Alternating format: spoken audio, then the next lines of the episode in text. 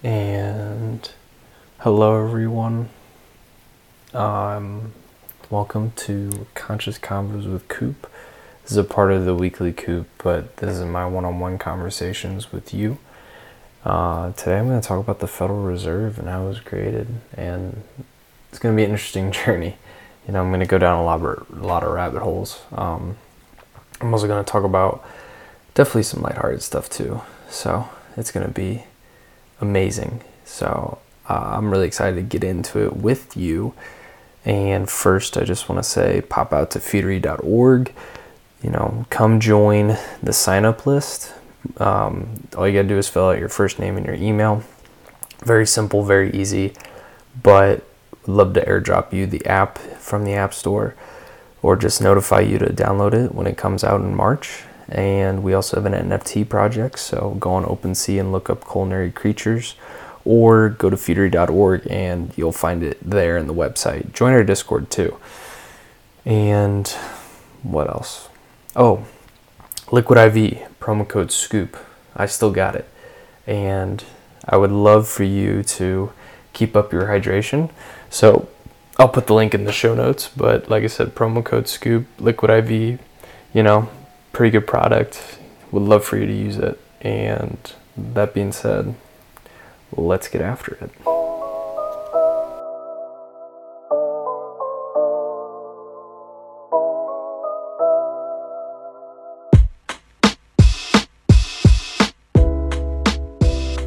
Conscious Conversations with Coop.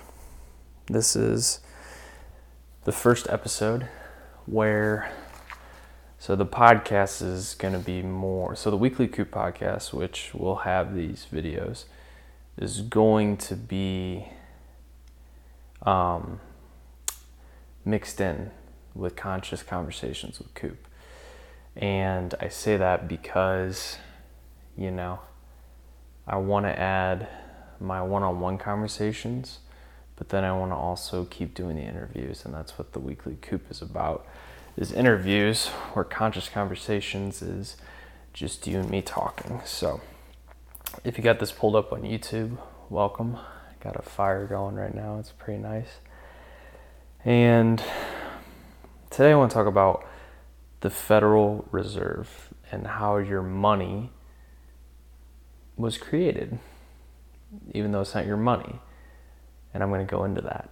And it's not a comfortable conversation to say the least. But with that being said, the conversation has to be had because if you don't know what you're dealing with in everyday commerce, you don't know how to not necessarily fight it, but work with it. And that's what a lot of these gurus try to talk about, these red pill gurus. They talk about fighting the system and like those sorts of things we can fight the system all we want, but the problem is the system has already been set up for hundreds, well, yeah, probably hundreds of years. And um, for the past hundred years, we've been set up from a financial standpoint to get to this movement in the road. So, the Fed.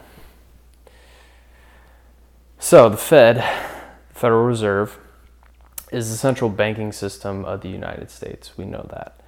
It was established in response to the frequent financial panics and banking crisis that occurred in the late 19th and early 20th centuries. The true origin of the Federal Reserve can be traced back to a series of events and concerns related to the stability of the U.S. financial system. True. I'm going to need a lot of water for this one.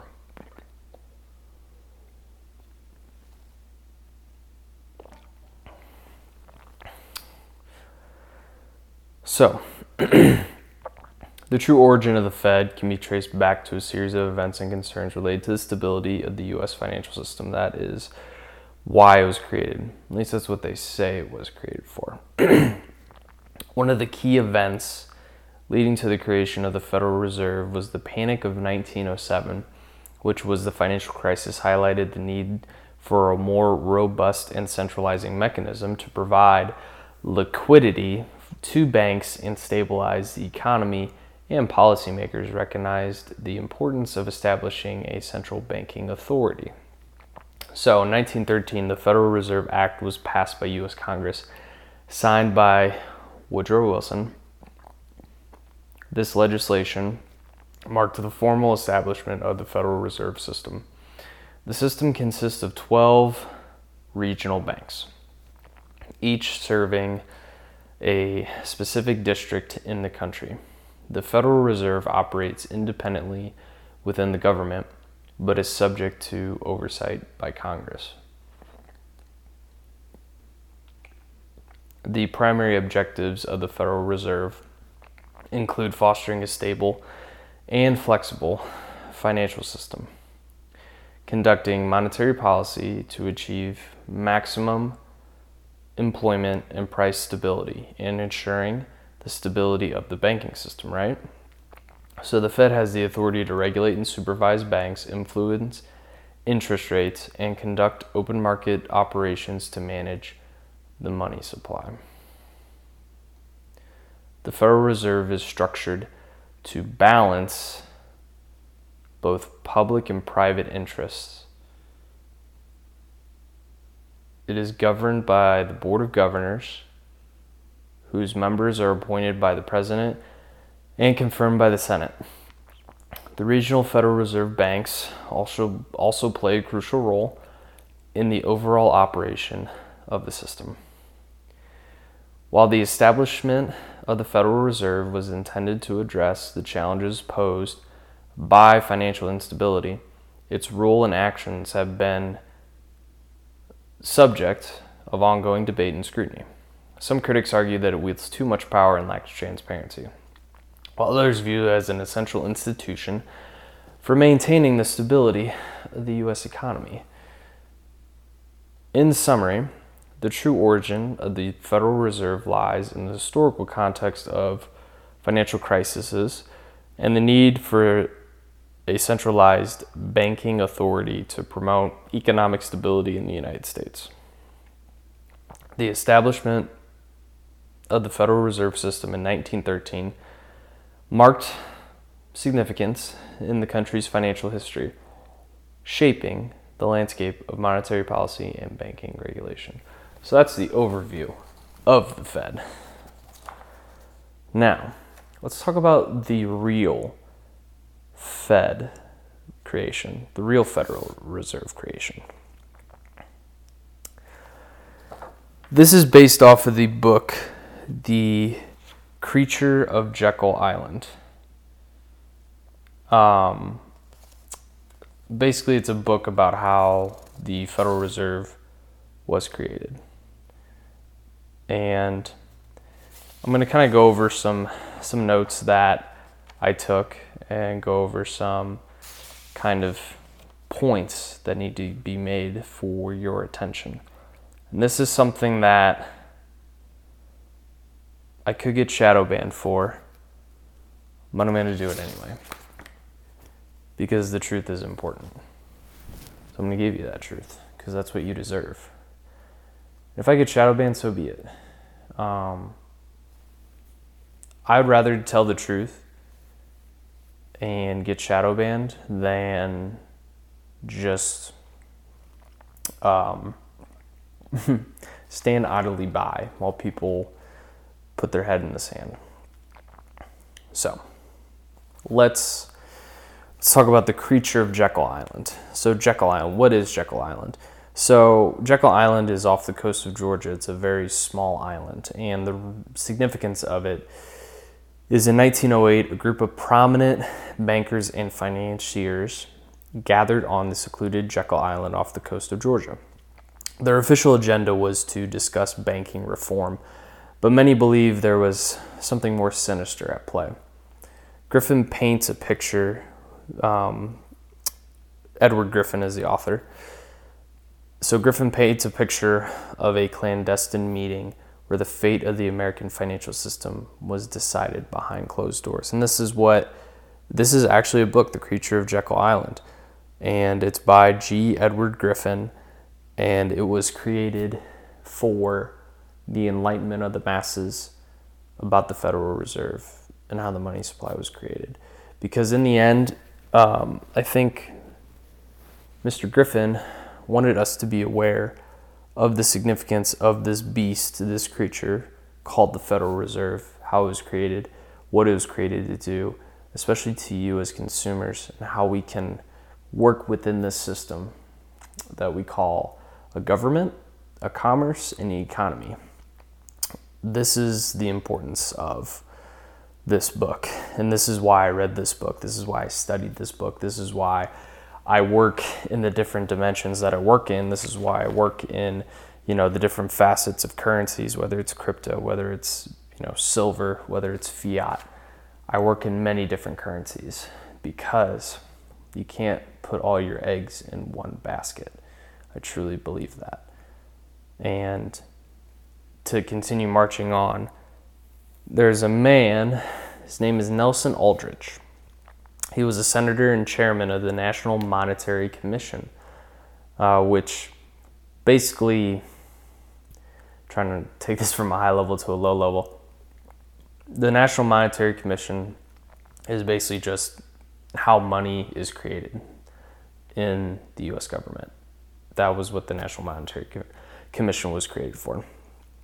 So, Nelson Aldrich was the center of this meeting. He was the one that called to Jekyll Island. At least that's what they want you to think. Um, Aldrich's plan was heavily influenced by the European central banking model, uh, called for creation of a private bank that would act as a lender of last resort to the American banking system. This plan, with some modifications, eventually became the Federal Reserve Act of 1913.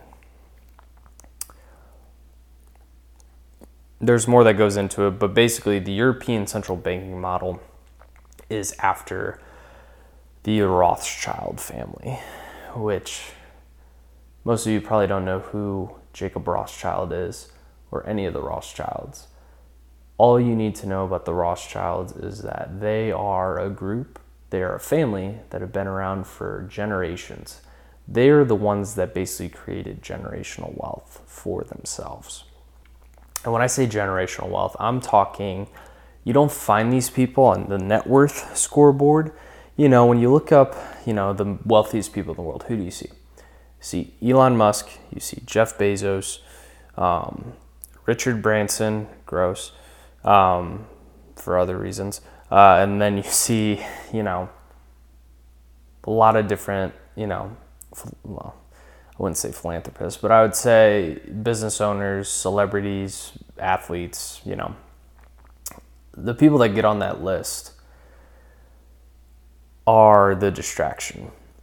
They are very wealthy for a reason because you don't look at the Rothschilds, the people that created the central banking system in Europe. And the Rothschilds wanted to bring that to America. Because if you remember, America split off from Europe. At least that's what they wanted you to believe. And that's a whole nother rabbit hole, a whole nother lesson that we will go down. But they wanted the influence of the United States. And how do you influence a whole nation? It's all about money. Let's be real here. Money controls everything. Money for money flows like water. That's where you try to find the information. Not main news media. Not textbooks you read in school. Where does the money go? And where the money goes, the money grows. And who has that power? The central bank. And the thing is, the Fed has so much power and secrecy that you don't possibly know. And I, and I don't expect you to know that. I had to do this research on my own.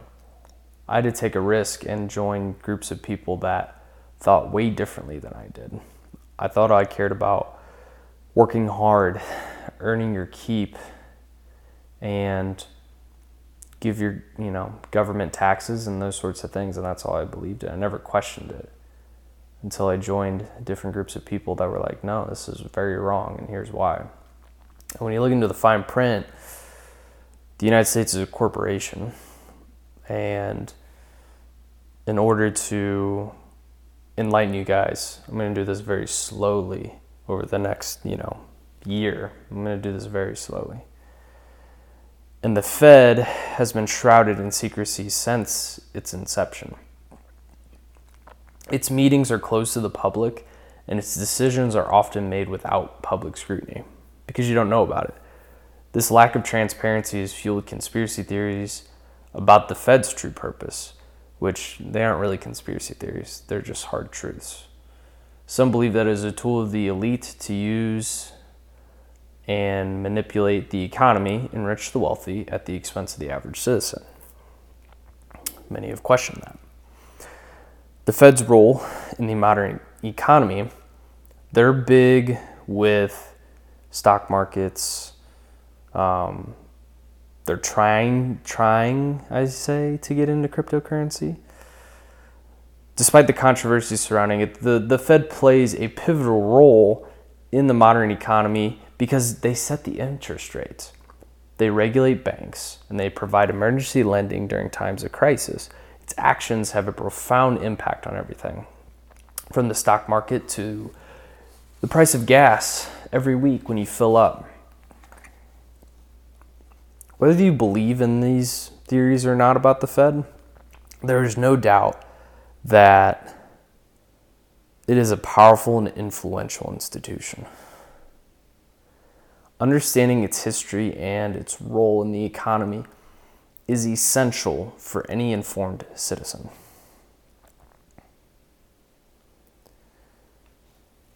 And now, I want to talk about the creature of Jekyll Island more in a nutshell.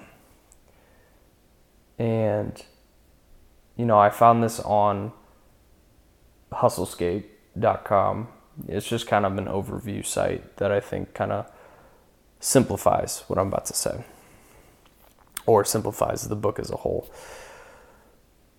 So, the group of individuals that made up a quarter of the world's wealth met and gathered, gathered um, on a small island off the coast of Brunswick, which is in Georgia, to agree on the blueprint of the Fed.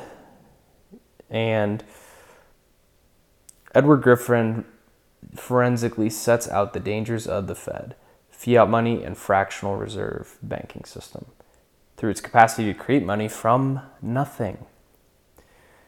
Griffin argues that the Federal Reserve is not only capable of achieving its stated objectives, but instead creates economic instability, encourages war, and ultimately acts as an instrument of totalitarianism. So, the key ideas the Fed should be abolished because it is incapable of accomplishing its stated objectives. It operates on private interests and functions as a fiat money system. Through its mechanisms of creating money from nothing lately, it generates our most unfair taxes, which causes inflation, which causes, you know, encourages war, and acts as an instrument for totalitarianism.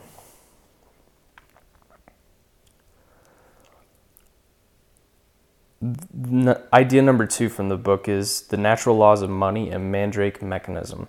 Fractional and fiat money systems always degenerate into economic chaos. Look where we are right now in the times. Look how many financial collapses that we've had. Like, not even just the Great Depression. Think about the financial crisis in 2008. Think of the financial crisis that like we had during COVID, but then we had the boom and we're still we're teetering guys we're in a bubble to pop eventually and i don't mean to sound negative but if you look at the numbers you look at the charts we're due for the dollar collapsing because it's getting printed into oblivion but anyway the point of key idea number two is they depend on the mandrake mechanism which describes the process by which government debt gets converted into money from nothing. Number three, the Rothschild formula.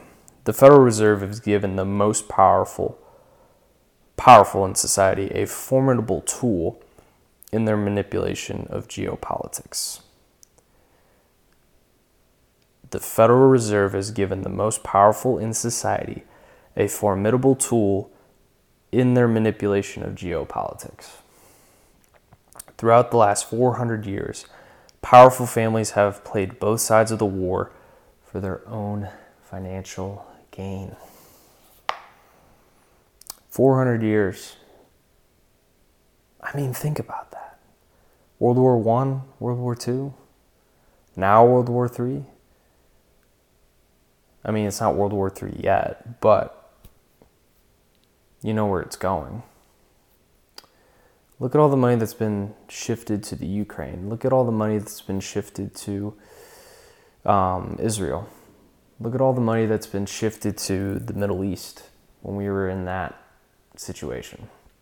Look at all the money generated in World War II, all the money from World War I, the reparations. Just try to put these things together. Who was funding these sides? Well, you know, countries were against each other. You know, you can make those arguments but there were not one family, it was 12 families that all funded it. All to puppeteer people against each other. And in return, it got them wealthier and it dwindled the population, which is always what their end goal is. The Federal Reserve and global tyranny. Idea number four. The Fed plays an important role in, border, in a broader agenda of global socialism. So, through the IMF, which is the International Monetary Fund, and World Bank development loans, and the growing footprint of the UN, United Nations, there is a conscious long term effort to move towards a world fiat currency under IMF World Bank framework and a world government under UN framework. Is everything starting to click for you right now? The IMF and the World Bank are the international money supply. So in the US, you know how the US is in, you know, 34 trillion dollars of debt? Where do you think they get that money from? It's called the World Bank. It's called the IMF. It's called the International Monetary Fund. When you pay taxes, you pay taxes to the IRS, which is a government entity, United States, right? Wrong. It's an IMF entity, which is the International Monetary Fund, which is the World Bank. You see, the IRS doesn't work for the US government, it works for the World Bank. Two different things. They're not to help you, they're trying to take your money because you're a capitalistic slave. And we'll get deeper into how we were sold into that slavery. All of us, all people from the United States. And the funny thing is, it doesn't matter where you come from. We're all slaves, technically, in the system. There is a way out of it. It's not easy but it's a worth it's a worthy path to take. And i've explored that path. Am i fully there yet? No. Is it attainable? Yes. You just have to keep trekking. You have to keep digging. So that is the fed and the global tyranny of the fed all from this book the creature of jekyll island so these are not my own opinions. These are literally coming from a book that I read that has a lot of validity to it, even though a lot of people shoot it down like they shoot down Alex Jones.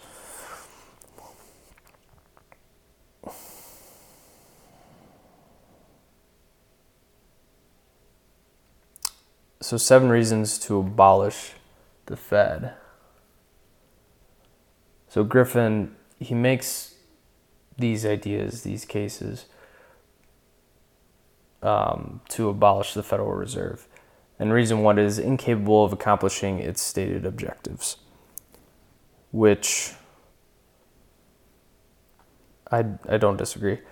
Um, Griffin suggests this is exemplified by the failure to achieve economic stability. So I agree with this, yeah, for that reason. So you have recession in the 1950s, you have the Great Depression in 1929, you have the dot com boom, but then the you know the crisis of uh, 2008, um, praying, praying the dollar into oblivion, which will cause another bubble to pop in the economy, and that's not going to be pretty for a lot of people. Uh, a lot of people will lose jobs. That's what happened in the housing crash as well. You know, 2008 uh, was just terrible. And the Great Crash was terrible. The recession in the 1950s was terrible. COVID was terrible. You know, we'll dig into that at some point too.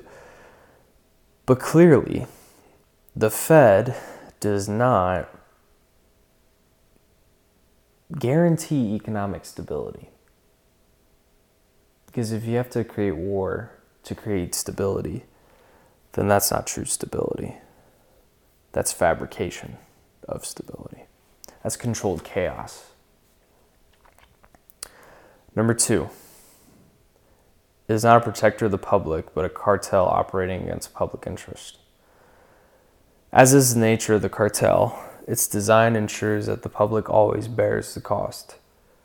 Griffin argues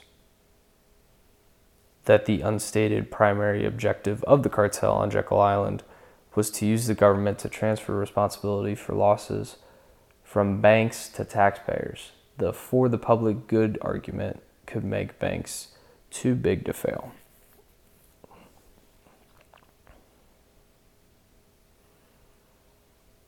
And we can't forget the phrase lender of last resort, which means that the money is created out of nothing, resulting in the confiscation of wealth through inflation. Because remember when inflation was like 7%, and you had CD funds in banks that were 3%?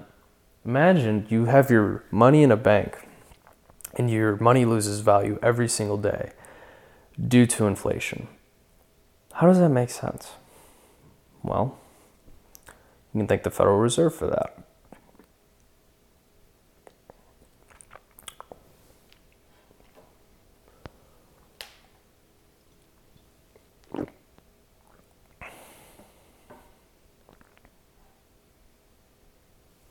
Reason number three it is the supreme system of usury. Griffin defines usury as the charging of interest on a loan of fiat money. This distorts a true process of lending as it depends on the creation of the debt and money from nothing.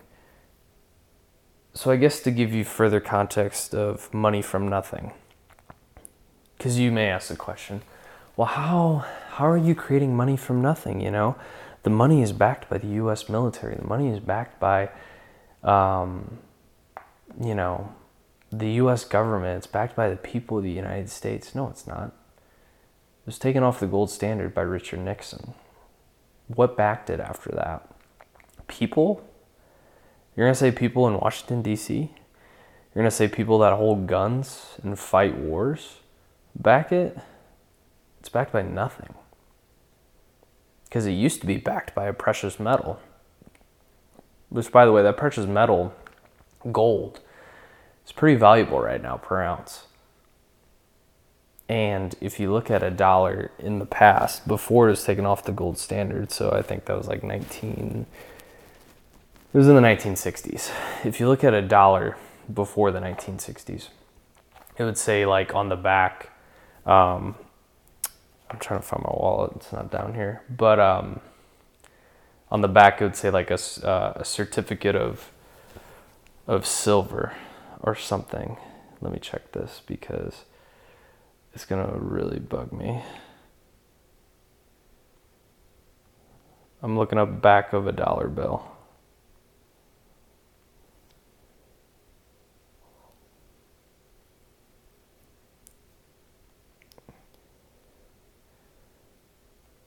So it's got um, it's got Federal Reserve note on the dollar bills that we have now. So if you look at, you know, a dollar bill now, they say Federal Reserve note. Um,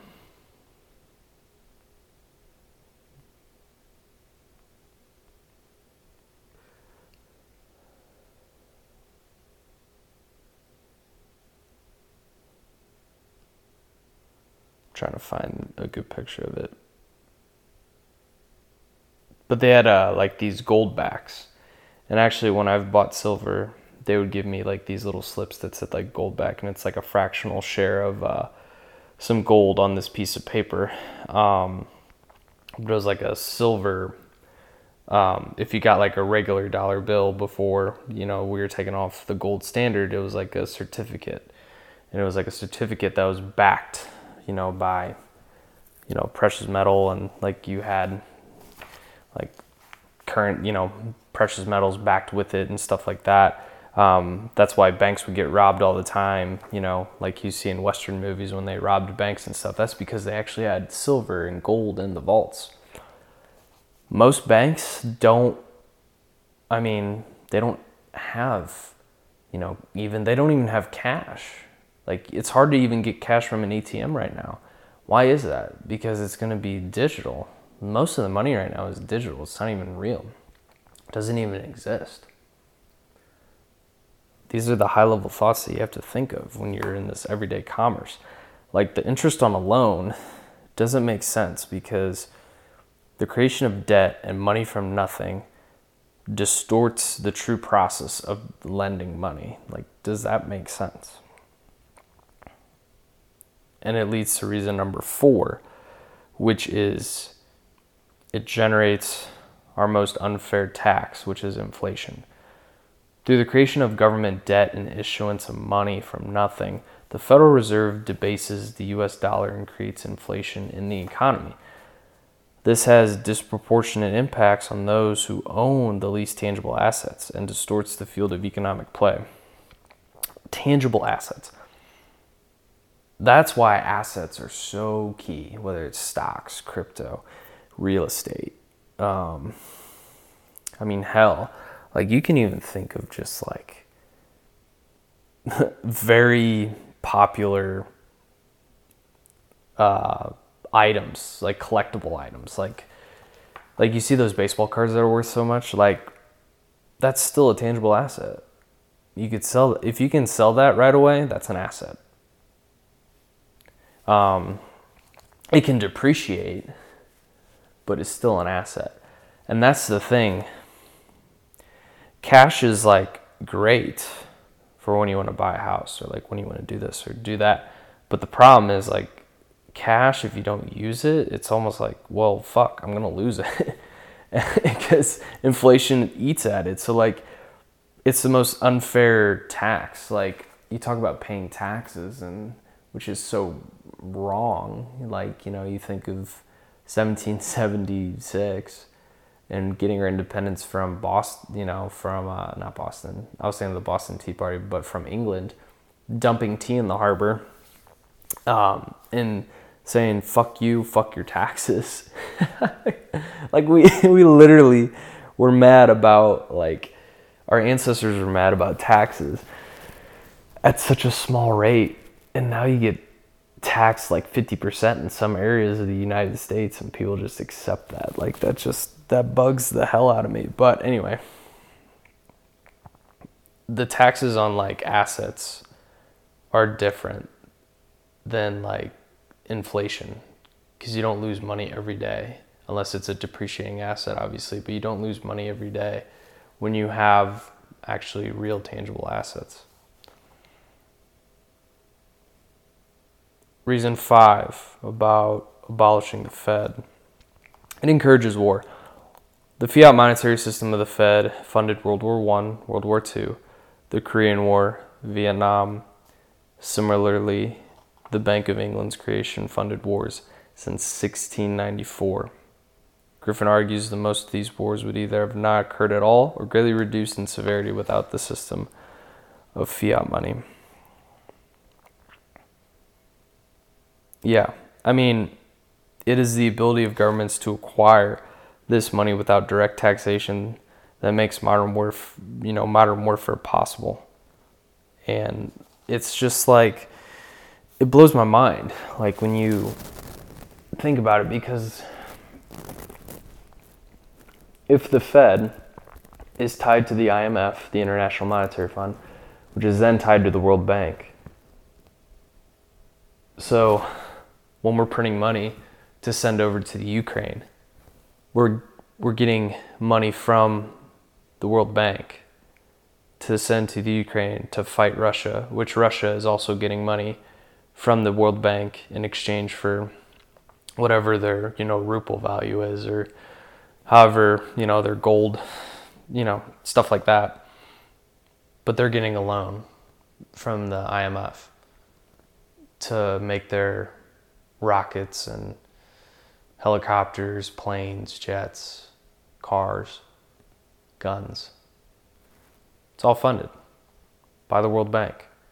So the World Bank is literally paying the US to give to Ukraine, who's fighting Russia, which is also getting paid by the World Bank to do it. That's fucking crazy. Like when you connect those dots,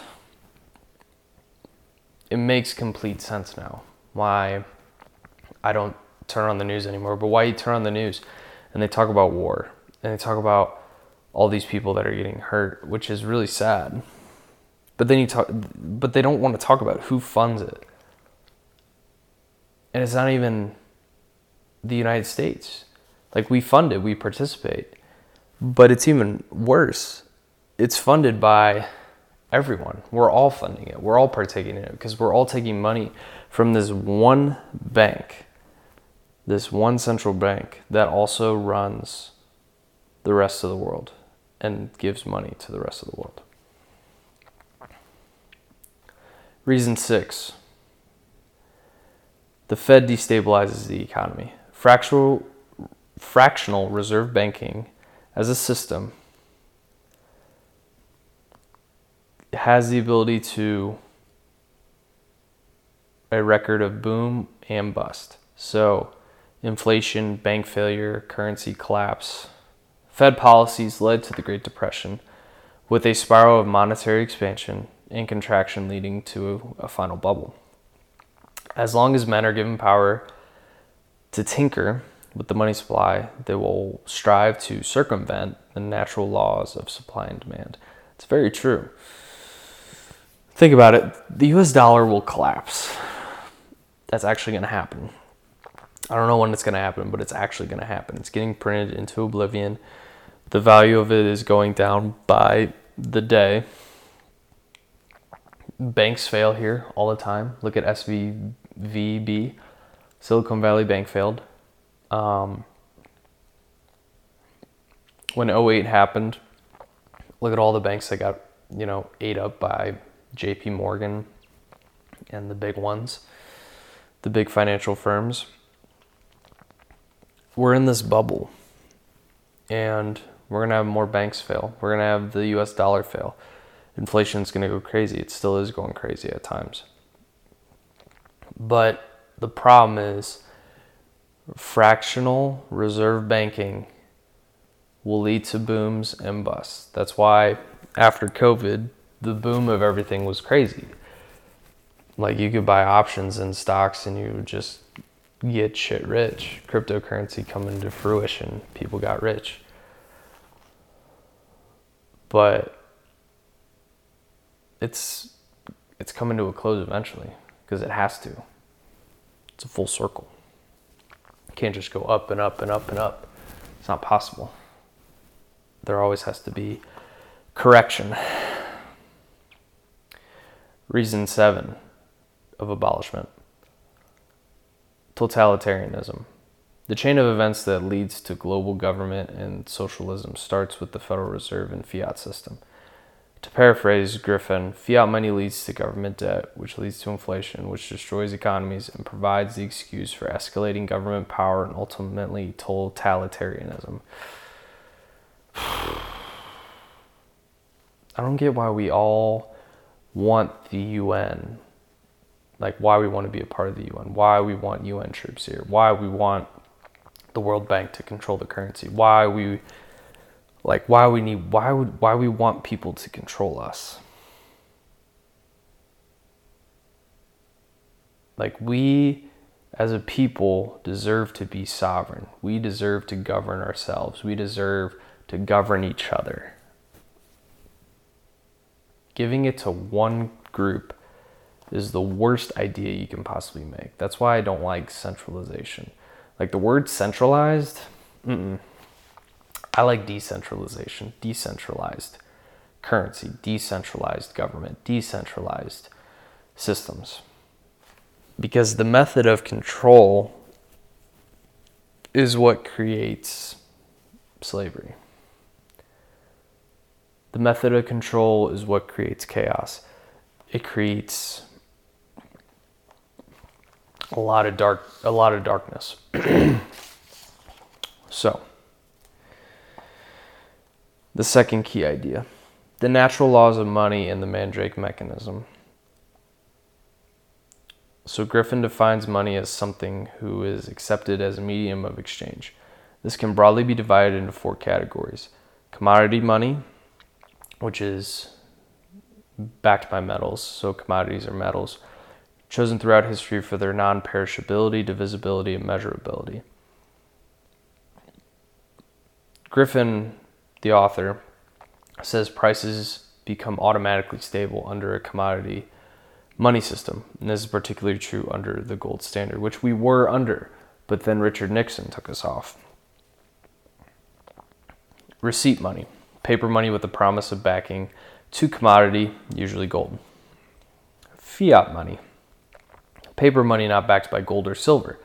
Griffin notes that throughout history, all such currencies have failed, ending in civil disobedience, hyperinflation, and economic chaos. Fractional money, the pooling and lending of money, even, at, even if not available for lending.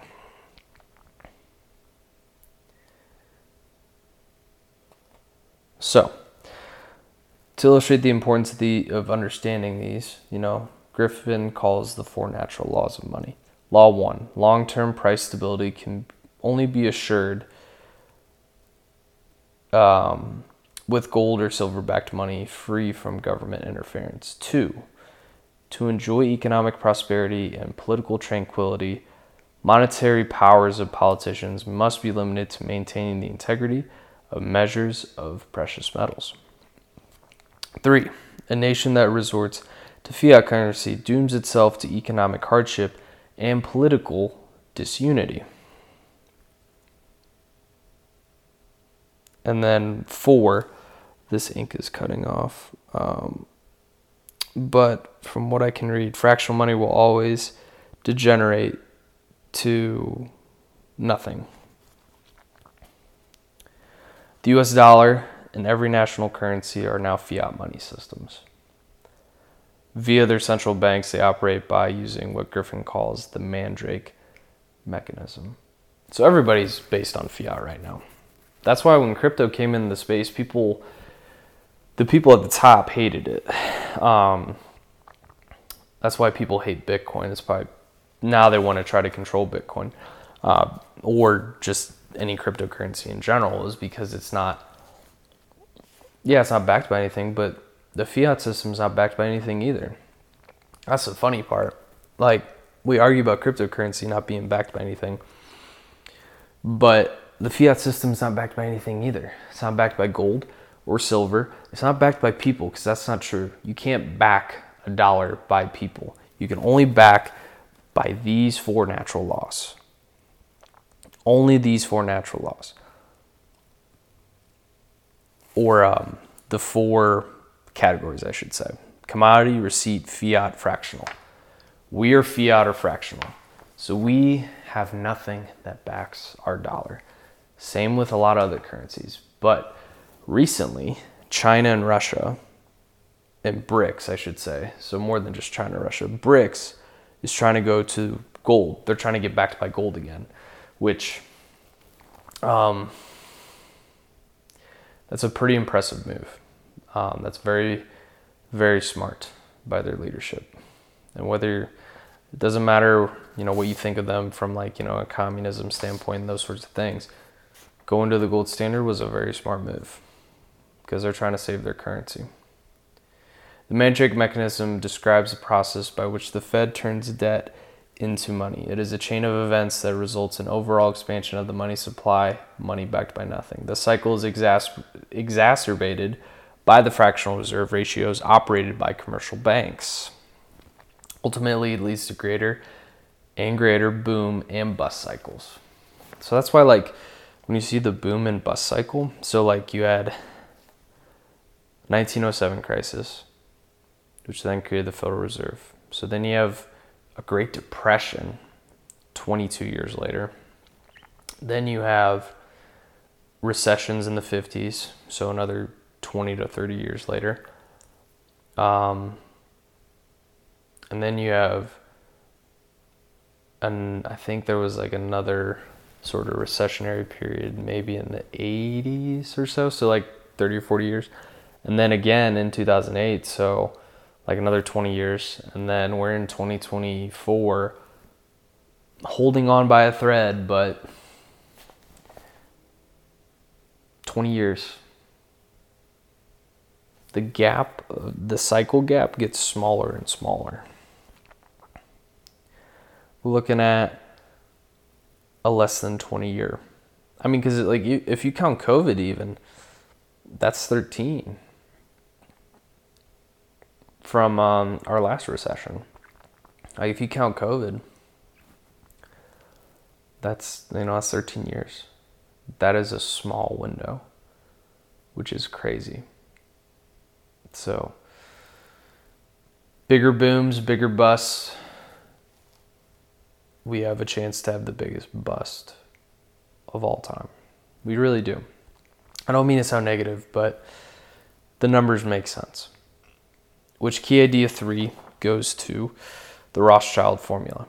The Rothschild family has played both sides of the war for financial gain since the 1800s. Central banks have enabled this model, which Griffin calls the Rothschild formula. So, the formula has several important steps. War is the ultimate discipline of any government. the the discipline of any government is war. It's true because when you beat someone in, into submission, you have to use physical violence, and that's what war is always created for to beat your opponent into submission.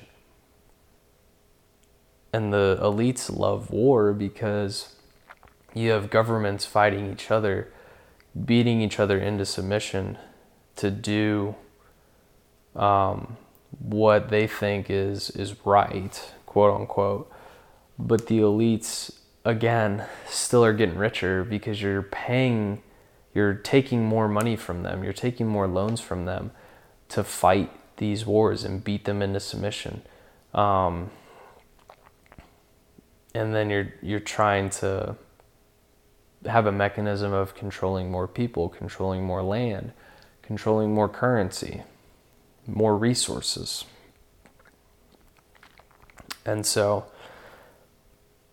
the Rothschild formula, step two, to ensure governments maintain and expand debt must therefore be involved in a war or other crisis of similar magnitude. So, war, disease, COVID. What did we do during COVID? We printed the most we've ever printed in our lives we put in so much money to give out to people to take on more debt to expand debt. That's a crisis that was created for a magnitude to uh, oppress more people not even at the bottom but now you're trying to oppress the middle class because you're creating this widened gap of debt which then only compounds through taxes and inflation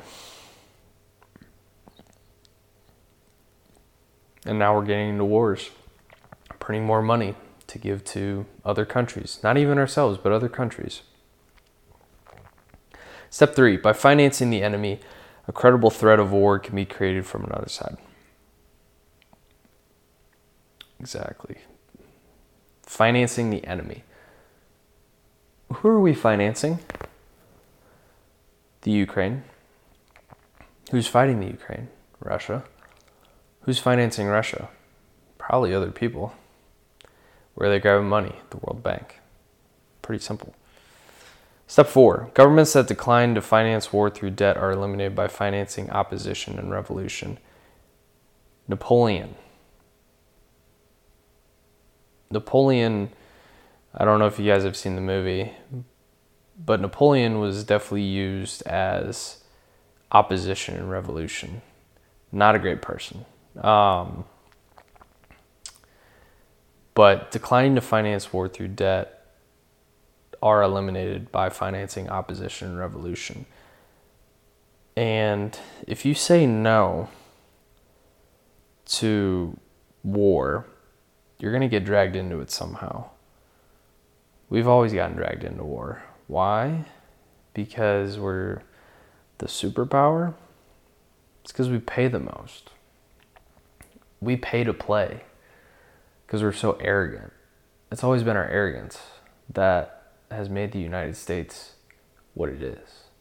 That's why people don't like us when we go to other countries. It's this arrogance around war. That's why the IMF loves us. Because we'll we'll spend hundreds of billions of dollars on war just to I don't even know what do training exercises and drop a bunch of bombs. Not even bombs, but missiles and send troops that we don't need to send into into hostile territory, people trying to protect themselves, just doesn't add up, but it pays. Five. This is the final one. To sustain this process, both sides are financed to ensure the perpetual threat of war. So Griffin suggests the application of this formula is visible in the close study of, of the world wars. Bolshevik Revolution, U.S. Civil War, and numerous other wars since the 1700s. And I'll talk about the Civil War and martial law with um, Abe Lincoln. There's a significance behind that, and uh, how everything got introduced into the United States. But some long-standing players have been at the heart of the financing and the orchestration of the chaos. Griffin points to Rockefeller, Rothschild, and the Morgan families, as in J.P. Morgan. He points to the Council of Foreign Relations, which Griffin suggests is more, even more powerful than the federal, federal government, because most of the key positions in the U.S. government are occupied by its members. That's what you guys don't understand. The Fed, in terms of the federal government, is occupied by foreign people. The CFR, which work for the elites, the Rockefellers, the Rothschilds, the Morgans. Um, there's a couple other names that are like, you know, German, European, very old money because they've been around for generations, for centuries. They've married into each other. Their family tree goes disgustingly long because of the things that they've done within their own families. Key idea four the Federal Reserve and global tyranny. One of Griffin's central arguments is that the Fed plays its part in an objective of global socialism. As world reserve currency, the Mandrake mechanism has international implications and plays a role in funding IMF and World Bank objectives. While the announced goals of the IMF and World Bank relate to facilitating trade, stabilizing exchange rates, the real objective is world uh, socialism, and the establishment would aim to ultimately have a world currency with the IMF as the, as the central bank. To achieve this end, World Bank has issued loans to governments at the expense of free enterprise. As IMF loan recipients become more dependent on this cash flow, they become components in the plan for world socialism. Groomed leaders are giving their countries autonomy and sovereignty in exchange for privilege and power. To achieve global socialism, institutions such as CFR, Council of Foreign Relations, advocate the Fabian strategy of gradualism. This involves gradually and systematically eroding national sovereignty. Remember when I told you about we want, we need more sovereignty? They want to erode this. The creation of associations such as the WTO, World Trade Organization, and trilateral commissions, TLC, have sought to accelerate those these aims. In short, Griffin argues both developed countries through issuance of loans and developing countries are being economically damaged by World Bank IMF loan programs. Policymakers label these loans as attempts to solve poverty, but they are really a financial racket. This is all part of the conscious effort to move towards a world fiat currency under IMF and then the world government, which is the UN, the United Nations. Whew, that is quite the explanation. And I did this in an hour. I'm actually proud of myself.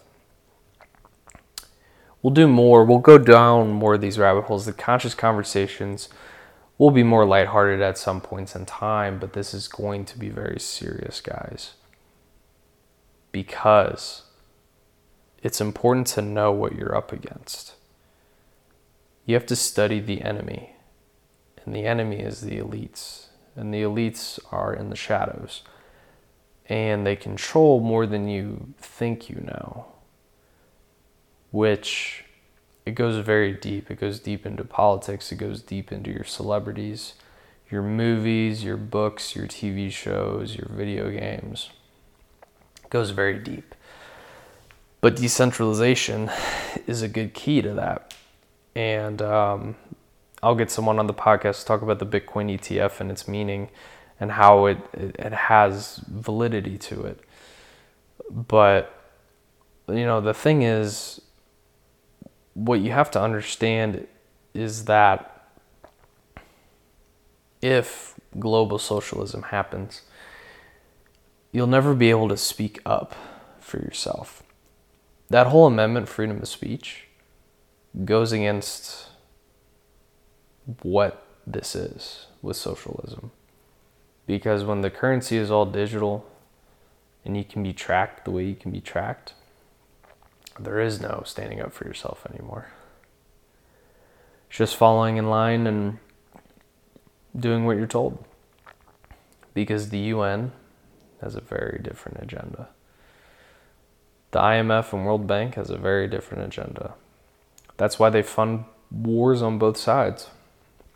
Because in the end, how is everyone getting this fiat money? They have to take out loans. They have to get that from the IMF. So, I want you to digest all of this because it's a lot to take in. And I don't want you to be spiritually unsound from all this. I don't want you to worry because you can't control everything. I know that. I trust me. I got in so deep that I got so paranoid about everything and lack of awareness of everything. But the thing is, you can't control everything. So, there's no need to worry about what you can't control, worry about what you can. Get your sovereignty, which the sovereignty is going to be different than what you think it is. That's why you got to read these books. You got to read The Creature of Jekyll Island. You got to read The Psychology of Money. You got to read um, the, the Manual for Freedom, uh, which is about trust. You got to you got to read um, sovereignty, and you got to read consumer law, so you can understand what these big banks want to do to you. And that's why this is all a game. People talk about this being a game, being a matrix, a simulation. It's true, it is a simulation. However, in order to break free, you have to find your true calling. You have to heal yourself, and then you have to break free from the shackles of the system. Because if you don't do that, you're never going to be free and this is the last chance to obtain that freedom. And I don't know the timeline. I mean, you know, I don't know if nukes are real, but I mean, the world could blow up tomorrow for all we know. Not to be sad, but like, I mean, it's true. But the beautiful thing is we have the opportunity to do what we want to do and not let someone tell us what we have to do. We have the ability to create our own freedom right now, which is a beautiful thing. And you can use technology, you can find books, you can find um, deep, you know, paths to your soul. You can hack your mind, you can hack your body. There's ways to find the true version of you. So, don't panic. It's all going to be good. Just know this is how your money works because it's not your money. It's the IMF's money. And guess what? They want it and we're not going to give it to them. So, I love you guys. Thanks for tuning in.